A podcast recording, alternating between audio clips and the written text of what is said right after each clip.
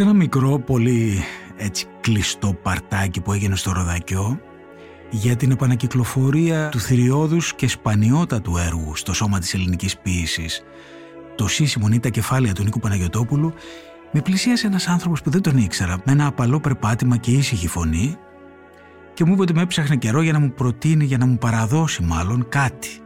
Κάτι πολύτιμο όπως μου είπε που ανήκε στον ισόβιο φίλο της ζωής του, το σεμνό και επίσης πολύ απαλό άνθρωπο, τον Βασίλη Μπουκουβάλα, για τον οποίο είχα γράψει δύο-τρία λόγια συμπάθειας, χωρίς να ξέρω ότι έχει φύγει από τη ζωή, όταν είχε βγει ένα βιβλίο του με μεταφράσεις από ομυρικούς στίχους.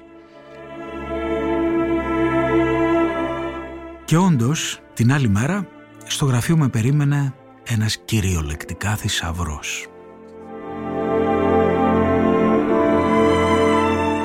Ήταν ένα στικάκι με πολύ πολύ σπάνιες ηχογραφήσεις εκπομπών του Μάνου Χατζηδάκη στα ιδιωτικά ραδιόφωνα όταν είχε κλείσει πια το τέταρτο από 4 Μαρτίου του 1989 μέχρι 22 Ιουλίου του 1990. Σκέφτηκα να μοντάρω μερικά αποσπάσματα σε ένα μικρό ανθολόγιο, οπότε μόνταρα με μια ταχύτητα καινούρια, ελπίζω όχι πολύ βάρβαρη, μερικά αποσπάσματα από αυτές τις 68 εκπομπές. Ας ακούσουμε λοιπόν αυτό που έφτιαξα, το οποίο αφορά το Μάνο και το Ρεμπέτικο. Είναι τα podcast της LiFO.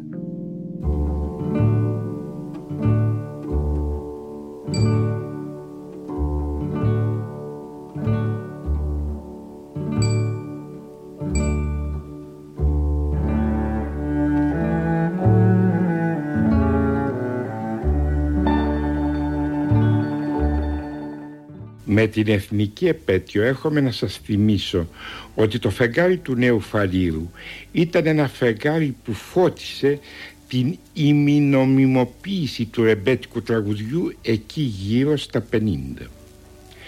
Οι αστεί ανακαλύπτανε τους ήχους του Μπουζουκιού, τη φωνή της Νίνου και την απέρητη συνθετική γραμμή του Παπαϊωάννου, του Τσιτσάνη και του Βαμβακάρη συμφιλωθήκανε με την ξαγρύπνια του παλικαριού που δεν μπορούσε να κοιμηθεί όχι για λόγους πολιτικούς που αργότερα όψιμοι εκμεταλλευτές του ρεμπέτικου επικαλεστήκανε αλλά για καθαρά διαχρονικούς λόγους αμυγός ερωτικούς. Το φεγγάρι του Νεοφαλίου φώτισε τη μεγάλη πιανίστα μας την Τζίνα Μπαχάουερ να στέκει εκστατική μπροστά στην Ίνου όταν απεκάλυπτε εκείνη πως κάποια μάνα να στενάζει ώσπου η πανέξυπνη τότε κυβέρνηση το απαγόρεψε για να λειτουργεί αποκλειστικά στη Θεσσαλονίκη υπό την προστασία του φίλου μου Νίκου Μουσκουντή λάτρη του Τσιτσάνη και αναμεμειγμένου στην υπόθεση Πόλκα. Τότε στο λαϊκό τραγούδι και η πολιτική του παρακράτους είχαν παράξανα ενωθεί.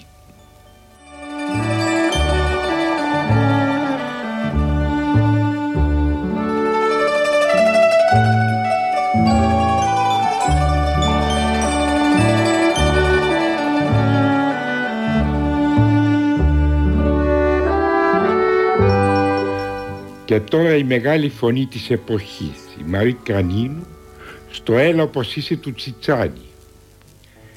Δύσκολα θα βρούμε ηχογράφηση αντάξια της πραγματικότητάς της. Η στερημένη γυναικεία της φύση καταλήγει σε εύκολα και λαϊδίσματα που δεν αφήνουν να φανερωθεί το μέγεθος της τραγουδιστικής της αξίας. Τουλάχιστον αυτό το μέγεθος που γνώρισα ο ίδιος προσωπικά ακούγοντάς τη.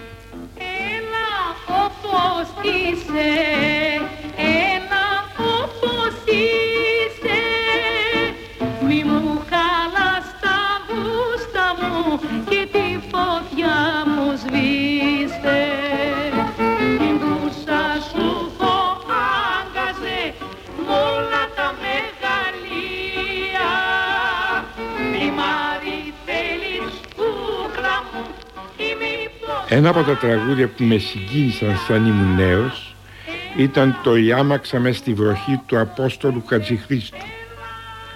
Αυτή η όλη αγωνία επίκριση προς τον αμαξά να μην βραχεί το κορίτσι που είναι στην άμαξα μου έδωσε το δικό μου ερώτημα άραγες υπήρχε το κορίτσι στην άμαξα ή δεν υπήρχε κανένα κορίτσι.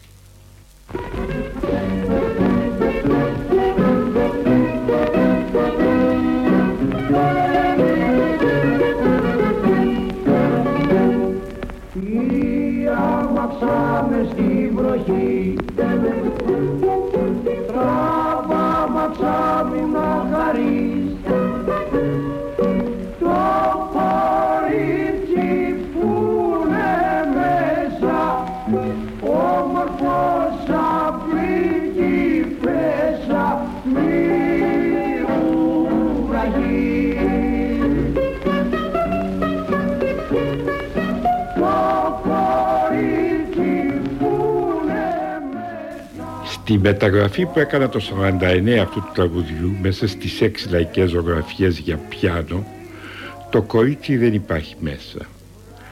Αυτός πιστεύει πως υπάρχει ένα κορίτσι. Στο τέλος ο αμαξάς κατεβάζει το σκέπασμα της άμαξας και αποκαλύπτει την άδεια άμαξα. Η αποκάλυψη τον πληγώνει μαζί με μια στραπή που αναγγέλει την έναρξη της καταιγίδας η προβληματική μου εκείνου του καιρού την ώρα που οι άλλοι πηγαίναν στη Μακρόνισο.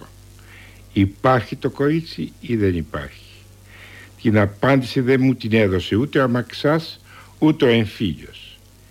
Ίσως το φως του φεγγαριού στο νεοφάλιρο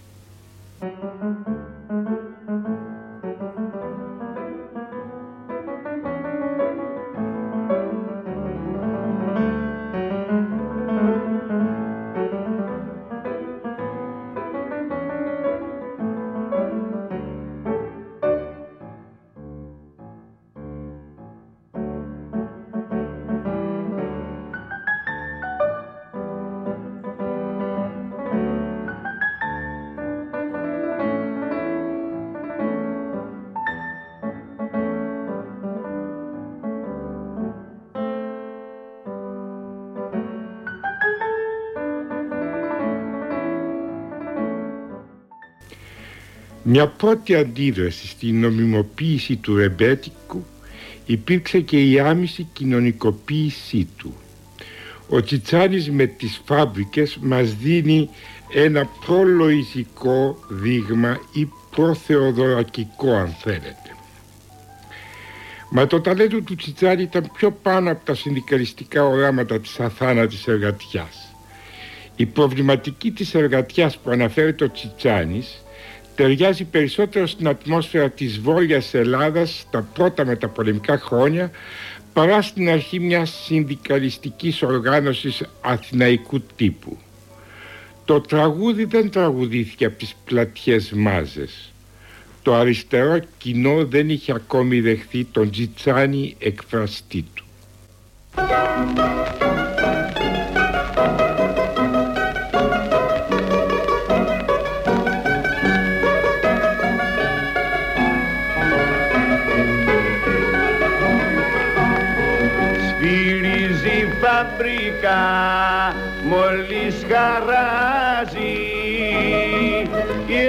Εργάτες τρέχουν για τη δουλειά.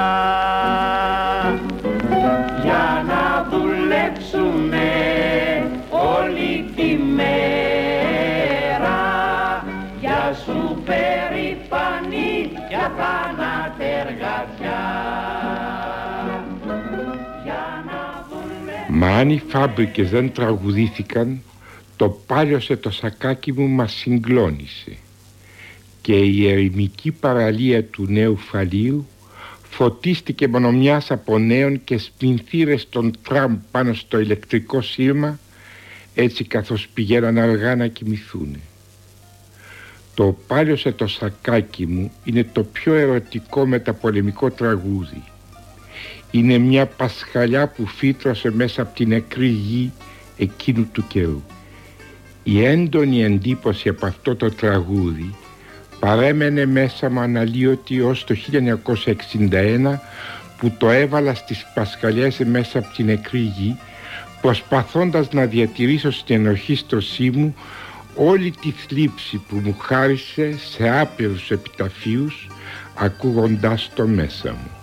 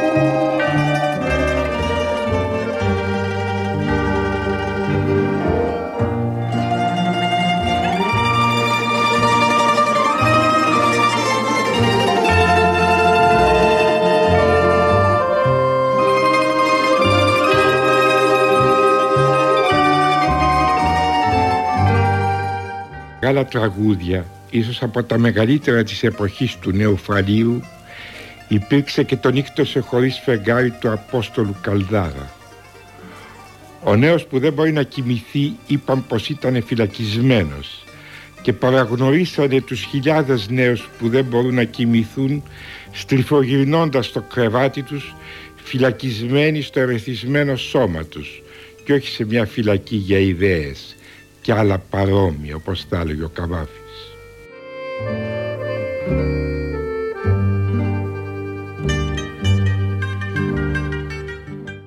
Και τώρα έτσι όπως το έπαιξα το 49 στις 6 λαϊκές ζωγραφιές. Το όραμά μου υπήρξε αποκαλυπτικό μέσα από το θαυμάσιο σκηνικό του Μόραλη. Στο τέλος αποκαλύπτονται όλα τα παλικάρια που δεν μπορούσαν να κοιμηθούν και εγώ μαζί τους χρόνια ολόκληρα.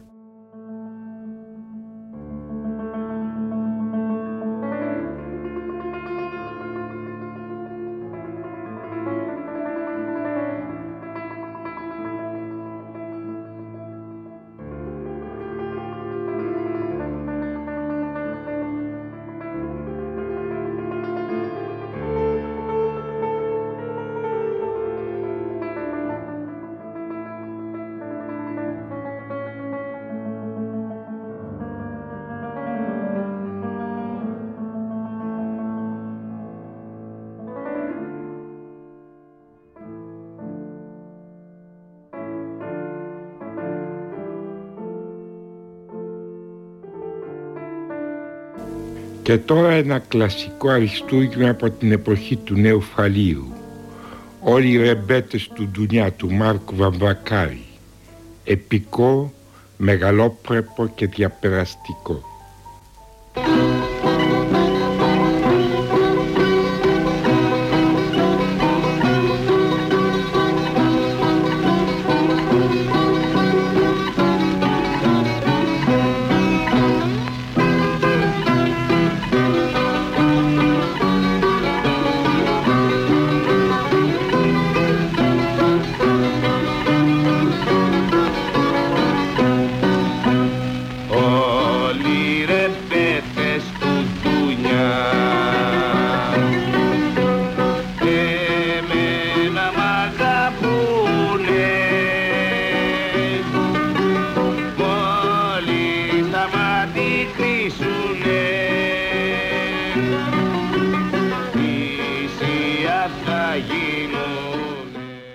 Ο ρυθμός είναι σαν παράσταση του Καραγκιόζη τέλεια εναρμονισμένος με την αλήθεια του ανδρικού σώματος και όχι με τους ακισμούς των νεοελλήνων. Όλοι αυτοί οι ρεμπέτες με κυνηγούσαν χρόνια ολόκληρα, ώσπου το 1973 κατάφερα να τους δικαιώσω τοποθετώντας τους τα Πέριξ, μια εφάνταστη τυχογραφία με καπνούς, φωτιές και ναργιλέδες. Όταν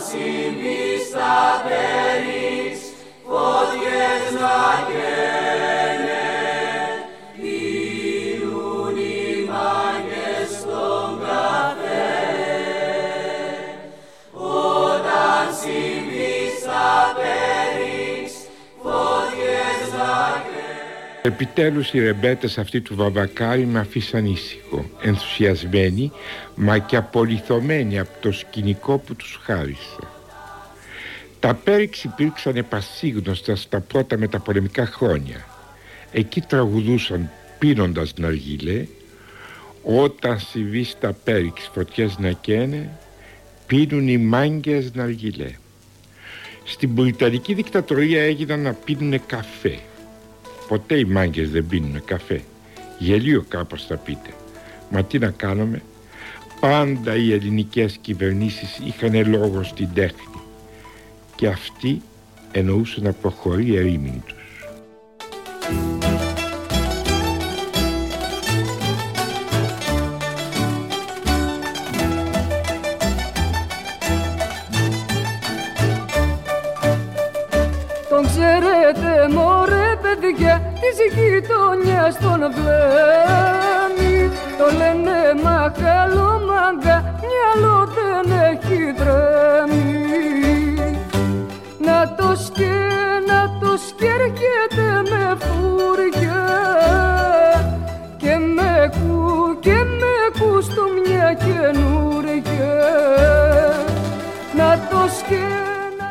Βέβαια όλοι οι νεοέλληνες αν ποτέ ακούστηκε το χωροδιακό αυτό το κάπως αναγεννησιακό ακούγαν αργυλέ και όχι καφέ.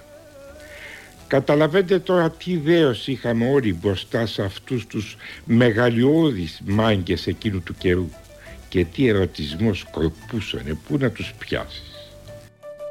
Τον άντρα κάνει το σκληρό και τη δουλειά βαριέται και για του και ένας από αυτούς ο ωραιότερος ήταν ο Μαχαλόμαγκας του Τσιτσάνι. Μαχαλό, μαχαλό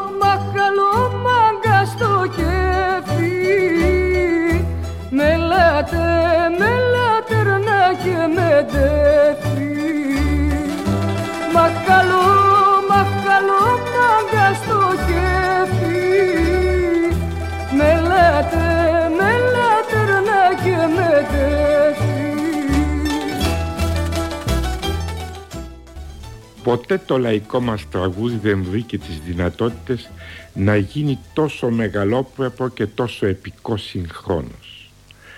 Ακούστε ένα τραγούδι του Παπάζογλου του Ρεμπέτη «Το κάτω στα λεμονάδικα».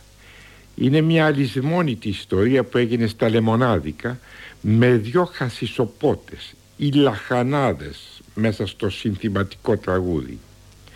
Έχει όλη την τεχνική του Καραγκιόζη μα και το δυναμισμό ενός περιθωριακού κόσμου που δεν είχε με σχέση με υπουργούς και διοικητές δημοσίων οργανισμών αλλά διέθετε αλήθεια, γοητεία και ένα δυνατό δικό του τραγούδι.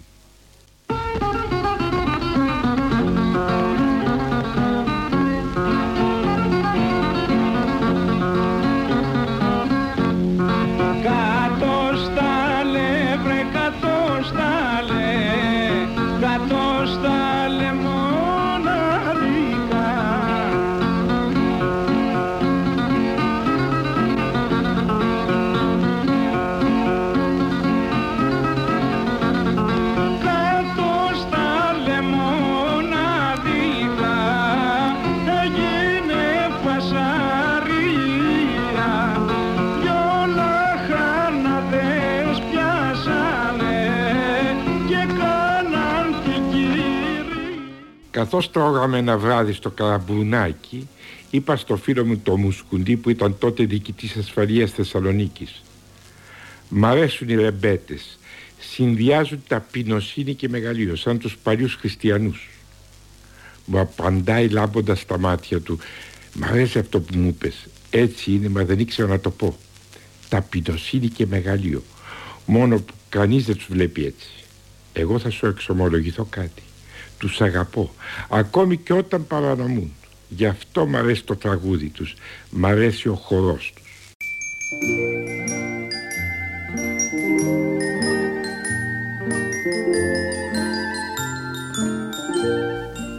Ο μεγάλος παραδιακός δρόμος του Νέου Φαλίου είχε χαμηλά σπίτια απέναντι τη θάλασσα και ένα-δυο μαγαζιά που λειτουργούσαν αποκαλυπτικά οι ρεμπέτες. Θυμάμαι τρέχαμε τότε να τους ακούσουμε νιώθοντας μια πρωτοφανέρωτη συγκίνηση, μια μουσική αγιοσύνη θα έλεγα. Ενώ την ίδια ώρα οι αστεί της Αθήνας και των μεγάλων πόλεων τραγουδούσαν την αποθέωση του μικροαστισμού τους. Να το πάρεις το κορίτσι μη το παιδεύεις ή το πιτσιρίκα μη σε μέλι ή το θα σε πάρω να φύγω σ' άλλη γη σ' άλλα μέρη. Οι ρεμπέτες δεν θέλανε να φύγουν. Θέλαν να μείνουν εδώ και να τους φωτίζει το φως του νεοφαλίου, του Πειραιά και της Κεσαριανής. Μα οι αστεί τους εκδικήθηκαν. Τους κάναν κέρινα ομοιώματα αφού τους θανατώσαν και τους πουλούσαν στους τουρίστες θησαυρίζοντας. Κανείς δεν το κατάλαβε. Μόνο το φως του φεγγαριού του νεοφαλίου έσβησε οριστικά. Και έτσι γέμισε η περιοχή φτύνια και χειδεότητα. Και αυτός ο καφές στα Πέριξ τι θλιβερά που ηχεί.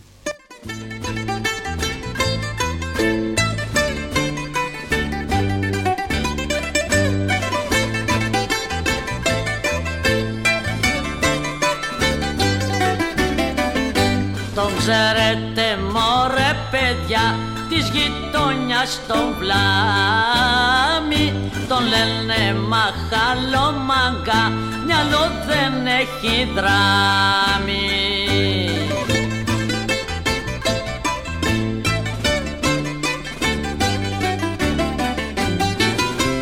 Να το σκε, να το σκέρχεται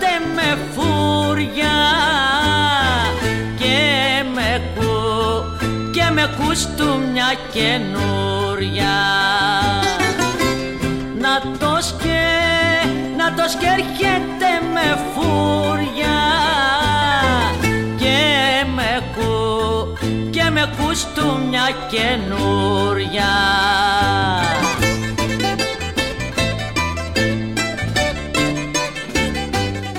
Αυτό λοιπόν ήταν το πρώτο podcast που συμπτήσει κατά κάποιον τρόπο, συγκεφαλαιώνει τις ραδιοφωνικές εκπομπές του Μάνου Χατζηδάκη στα ιδιωτικά ραδιόφωνο μετά το κλείσιμο του τρίτου προγράμματος. Μια σύμπτυξη σε τρία podcast, άντε δύο, άντε τρία, δεν ξέρω πόσα θα βγούνε, από τις 68 αυτές εκπομπές που περιέχουν πολύ σπουδαίες στιγμές του Μάνου, πολύτιμες σκέψεις, απόψεις, εξομολογήσεις και πολλά βιογραφικά στοιχεία. Είμαι ο Στάθης Τσαγκαρουσιάνος. Ευχαριστώ πολύ που με ακούσατε. Καλή συνέχεια σε όλους.